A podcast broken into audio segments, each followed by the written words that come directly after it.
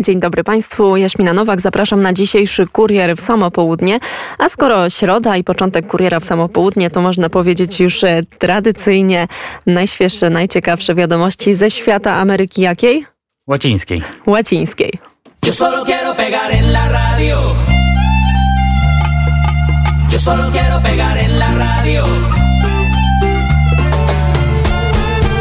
República Latina. Latynoski głos pod każdą strzechą.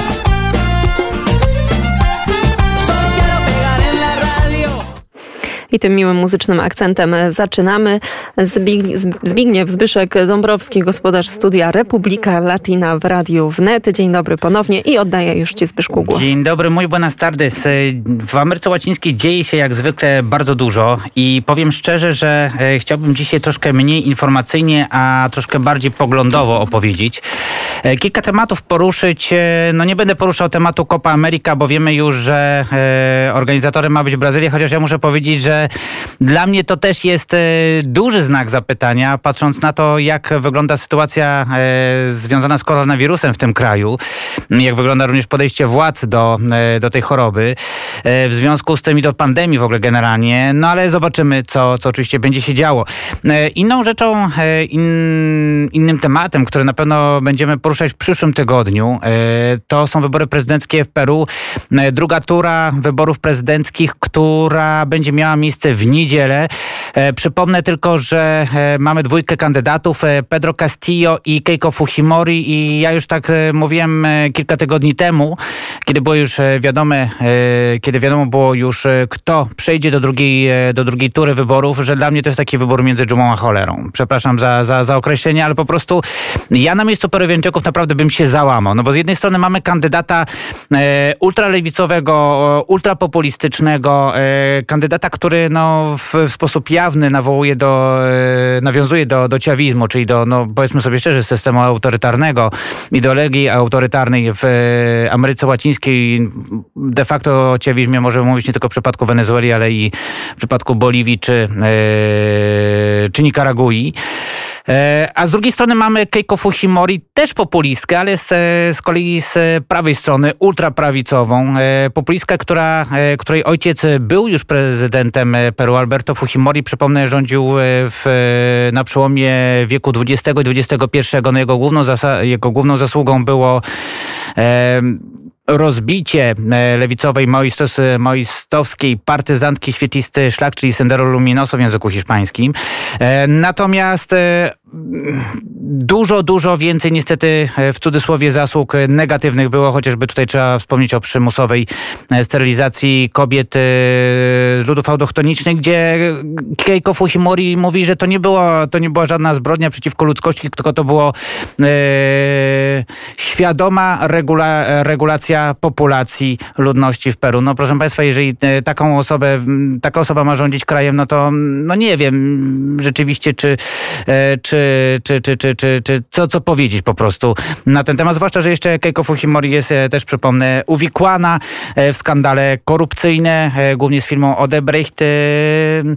Zobaczymy, no zobaczymy kto wybierze, czy wy, wygra e, lewica czy prawica, czy wygra prowincja, która jest za Pedro Castillo, czy wygrają miasta, które są e, za Keiko Fujimori. To jest bardzo ciekawy e, wynik wyborów. No moi przyjaciele e, którzy mieszkają tutaj w Warszawie e, mówią, no trzeba po prostu wybrać mniejsze zło. I tyle. E, I Kolejny temat to jest, e, to są demonstracje w Kolumbii. To jest temat, o którym mówimy już od miesiąca. E, I to jest temat, który cały czas gdzieś tam krąży. W ubiegły piątek doszło do, można powiedzieć, masakry w mieście Kali. To jest miasto położone nad Pacyfikiem po zachodniej części kraju. 13 osób zostało zamordowanych podczas protestów i tutaj mamy nowy nowy wątek się pojawia, to znaczy sił specjalnych, które po prostu ubrane są jak normalni demonstranci i którzy po prostu strzelali do demonstrantów demonstrantów. Ta masakra, można tak, bo takim słowem, w zasadzie takiego słowa można byłoby użyć, została już oczywiście potępiona zarówno przez rząd Stanów Zjednoczonych, jak przez panią Michelle Bachelet, czyli wysoką komisarz Narodów Zjednoczonych do spraw człowieka. Iwan Duque, prezydent Kolumbii, no też to potępił, ale no proszę państwa, znowu pojawia się pytanie, czy dojdzie do porozumienia, czy dojdzie do negocjacji. Od niedzieli takie negocjacje znowu trwają. Jak one się zakończą, tego nie wiem. W tej chwili tak naprawdę to, co się dzieje w Kolumbii, to jest nie tylko już wyjście przeciwko reformom, czy projektom reform, które zaproponował rząd Iwana Duque. To jest, to tak jak o tym już wspominałem, to jest walka o nowy kraj, kraj przede wszystkim przez kraj bezpieczny, kraj bez przemocy i ludzie tak naprawdę nie widzą sensu w rozmowach. Rząd chciałby z kolei, no co można zrozumieć, żeby te wszystkie, te wszystkie blokady zostały usunięte, no bo też mamy problem z aprowizacją. Jak to się skończy, e, oczywiście zobaczymy. Ja mam nadzieję, że też będzie okazja niedługo e, na jakąś dłuższą audycję e, związaną z tym e, tematem, bo jest to temat bardzo szeroki, którego no, de facto w trzy minuty opowiedzieć się nie da. A jeżeli mówimy o dialogu, e, ja już nie pamiętam, czy to było tydzień, czy dwa tygodnie temu. Wspominałem Państwu, że Juan Guaido, e, tymczasowy prezydent Wenezueli, prezydent opozycyjny, którego uznaje w, e, ciągle kilkadziesiąt krajów świata, zaproponował Nicolasowi Maduro, czyli dyktatorowi Wenezueli, e, dialog. Dialog, który, e, porozumienie, które ma przede wszystkim, no takie, no, nazwijmy to, zakopanie, na celu zakopanie topora wojennego e, w celu e, usprawnienia walki z koronawirusem. Wenezuela sobie nie radzi z koronawirusem wirusem, zresztą tak jak większość krajów Ameryki Łacińskiej, nie wszystkie, ale, ale niestety większość. E, I cóż, no Nicolas Maduro powiedział, tak, dobrze, fajnie, oczywiście ja też jestem za, ja też jestem za, za porozumieniem, ale na takich warunkach, że wy mnie uznacie jako prezydenta, że uznacie e, parlament, czyli Asamblea Nacional za jedyny legalny parlament, e, że uznacie również, że zdejmiecie sankcje z, z całego aparatu władzy, no i że genera generalnie uznaje, uznaje możemy pójść do porozumienia, dojść do porozumienia, ale na moich warunkach. Chyba tego nie muszę komentować. Eee... Jak to się skończy, oczywiście też będziemy Państwa e, informować. E, no i teraz przejdźmy do takich tematów troszkę może lżejszych, e, tematów związanych z dwoma przywódcami e, państw Ameryki Łacińskiej, to znaczy e, prezydentem Guillermo Lasso z e, Ekwadoru i prezydentem Sebastianem Pinierą z Chile. Dlaczego akurat o nich wspominam? No to są prezydenci, których wiele nie łączy, ale łączy ich e, jedno, mianowicie mm, w zasadzie dwa punkty. Mm, pierwszy punkt, który łączy ich od dawna, to są prezydenci, którzy reprezentują prawą stronę polityczną, partie konserwatywne, e, a z drugiej strony prezydenci, którzy ostatnimi swoimi pociągnięciami e, jak gdyby pokazują, że są bardziej bliżej centrum niż tej prawej konserwatywnej strony. Dlaczego o tym mówię? E, Guillermo Lasso objął władzę w swoim kraju 24 maja e, i wczoraj otrzymał od narodu Purua, narodu indyjskiego, tak zwaną laskę dowodzenia. Czym jest laska dowodzenia? To jest taki, e, ja to tak ktoś nazywa, ja nie pamiętam, to było w języku hiszpańskim, to jest baston. To słowo baston to jest, to jest taki kij, jak, jak chodzą pasterze, prawda, i prowadzą owce. To wygląda wygląda troszkę jak taka laska marszałkowska, tak widziałem na zdjęciu, dlatego ja to tak nazwałem e, raczej tą właśnie tą laską e, dowodzenia. E, Guillermo Lasso, który już wspominałem o tym państwu, jego poglądy są właśnie mało konserwatywne, ale ba bardziej prospołeczne. Guillermo Lasso, który mówi, że należy dbać o prawa ludności rdzennej, tej ludności indyjskiej, że należy również wzmacniać dwujęzyczną edukację międzykulturową. Mówimy tutaj o dwóch językach które e, dominują w Ekwadorze, czyli język hiszpański oczywiście i język kichwa. Kichwa to, to jest język pokrewny językowi quechua. E, to dla tych e, z Państwa, którzy, którym ta nazwa nic nie mówi, e, który zapowiedział już, że, że za jego rządu zostanie od, e, ponownie otwartych e, co najmniej 900 wiejskich szkół, który powiedział, że również dzieci muszą wracać do szkoły, mimo które, na, na lekcje, które były zawieszone z powodu pandemii koronawirusa. No ale który też odniósł się do przemocy ze względu na płeć, czyli przemocy wobec kobiet, który powiedział, że z tym należy walczyć i z tym będzie walczył, zwłaszcza, że e, ta przemoc e, jest najsilniejsza właśnie w tych e, sektorach, nazwijmy to wiejskich, chłopskich sektorach kraju i o tym się, o tym się mało mówi. Guillermo Lasso chce, chce z tym walczyć. Ludność indiańska oczywiście wierzy w to, no i my też wierzymy w to, że mu się uda, również, że uda mu się proces zaszczepiania kraju, to o czym, o czym wspominał, co obiecywał w swojej kampanii wyborczej. Ostatnio Guillermo Lasso powiedział, że e, również zwrócił się z pomocą do sektora prywatnego, przedsiębiorczego, również o ufundowanie e, szczepionek dla Ekwadorczyków. E, a teraz Sebastian Piniera. E, dlaczego o nim wspominam? E, Sebastian Piniera, który jest, e, można powiedzieć, ultrakonserwatywnym politykiem, nie populistycznym, ale konserwatywnym, bo Chile, to Chile też są populiści, ale oni na szczęście do władzy jeszcze nie doszli i miejmy nadzieję, że nigdy nie dojdą.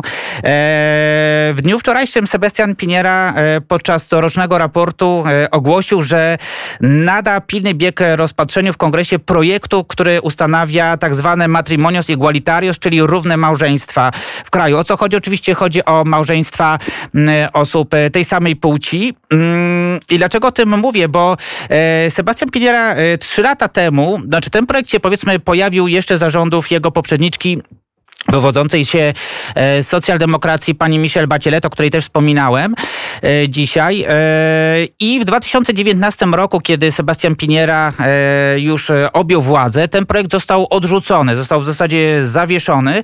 I co więcej, nawet partie, które tworzą, współtworzą rząd z Sebastianem Pinierą, ich przedstawiciele mówią, no może to nie jest do końca najlepszy pomysł, ale jak powiedział Piniera, w ten sposób wszyscy ludzie ludzie niezależnie od orientacji seksualnej będą mogli żyć w miłości i tworzyć rodziny z całą ochroną i godnością, jakiej potrzebują i na jaką zasługują. Myślę, że jest to, są to słowa bardzo e, ciekawe, również bardzo takie e, optymistyczne dla, dla, dla e, w ogóle dla Ameryki Łacińskiej, która jest traktowana jednak jako, jako część świata bardzo e, konserwatywna. Ja tutaj dodam, że od 2015 roku w kraju w Chile oczywiście obowiązuje umowa o związkach cywilnych, która legalizuje związki par homoseksualnych, e, zapisując w nich równe obowiązki prawa z małżeństwem mężczyzny i kobiety, ale nie dopuszczając możliwości e, adopcji dzieci. E, no i na sam koniec niestety również e, powrócę do, hmm, do przemocy. E, do przemocy może nie w rodzinach, ale do przemocy w kraju, jakim jest Meksyk. Hmm, otóż kartel z Jalisco, Jalisco to jest, to, to jest ten stan, gdzie produkowana jest tequila i gdzie znajduje się również miasto Guadalajara, które jest, przypomnę, taką kolebką mariachis i musica ranchera. Kartel z Jalisco odpowiedział na swój sposób na politykę tak zwaną uściski zamiast kul obecnego rządu meksykańskiego. Otóż porwał kilku członków elity, elitarnej policji w stanie Guanajuato. To jest stan w środkowym Meksyku, nieco bardziej powiedzmy pomiędzy, pomiędzy Guadalajarą a miastem Meksyk. E, torturował ich, aby uzyskać nazwiska i adresy kolegów, a teraz poluje na policjantów e, i zabija ich w ich domach e, w dni wolne od pracy na oczach ich rodzin. E, to jest taki rodzaj bezpośrednich ataków na funkcjonariuszy, rzadko spotykany poza najbardziej nękanym przez gangi e, krajem Ameryki, Środko, e, Ameryki, no, Ameryki Środkowej, no północnej to nie jest środkowa. I stanowi najbardziej bezpośrednie wyzwanie dla polityki prezydenta Meksyku, czyli Andresa Manuela Lopeza Obradora, który w przeciwieństwie do swoich poprzednik, poprzedników odżegnuje się od przemocy i odrzuca wszelkie wojny z kartelami.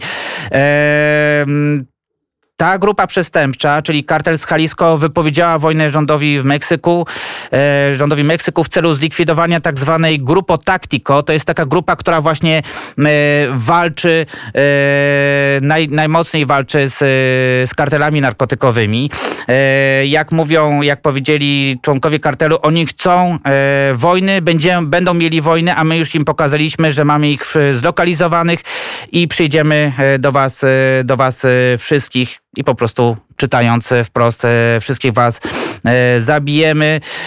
Za każdego członka naszego kartelu, którego wyślecie, którego wyślecie na tamty świat, dwóch, dwóch z was, taktyków, zostanie zabitych, gdziekolwiek jesteście, w waszych domach, w samochodach patrolowych lub służbach stałych.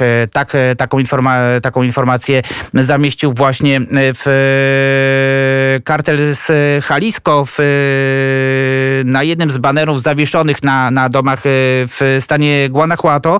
Jak mówią analitycy, no cóż, wielu, wielu policjantów po prostu zdecydowało się na ucieczkę, w ogóle wyjścia zabrano, zabrali wyjścia z tego, z, te, z, tego, z tego stanu, zabrali ze sobą rodzinę, opuścili domy, ukrywają się, uciekają.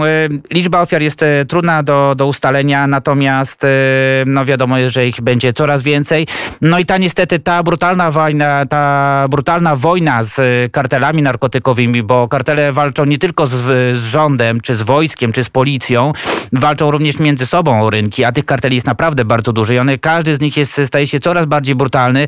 No ta wojna nie podejrzewam, żeby się szybko zakończyła i de facto chyba no nie ma, nie ma jakiegoś dobrego wyjścia z tejże sytuacji. Przykro mi, że tak negatywnie zakończyłem, no ale mimo wszystko e, Ameryka Łacińska jest naprawdę piękną częścią świata i jeżeli tylko będziecie Państwo mieli okazję kiedyś wyjechać tam, nawet do Meksyku, wyjecie, bo Meksyk nie jest wcale tak niebezpieczny, zwłaszcza jeżeli ktoś nie szuka, nie szuka guza.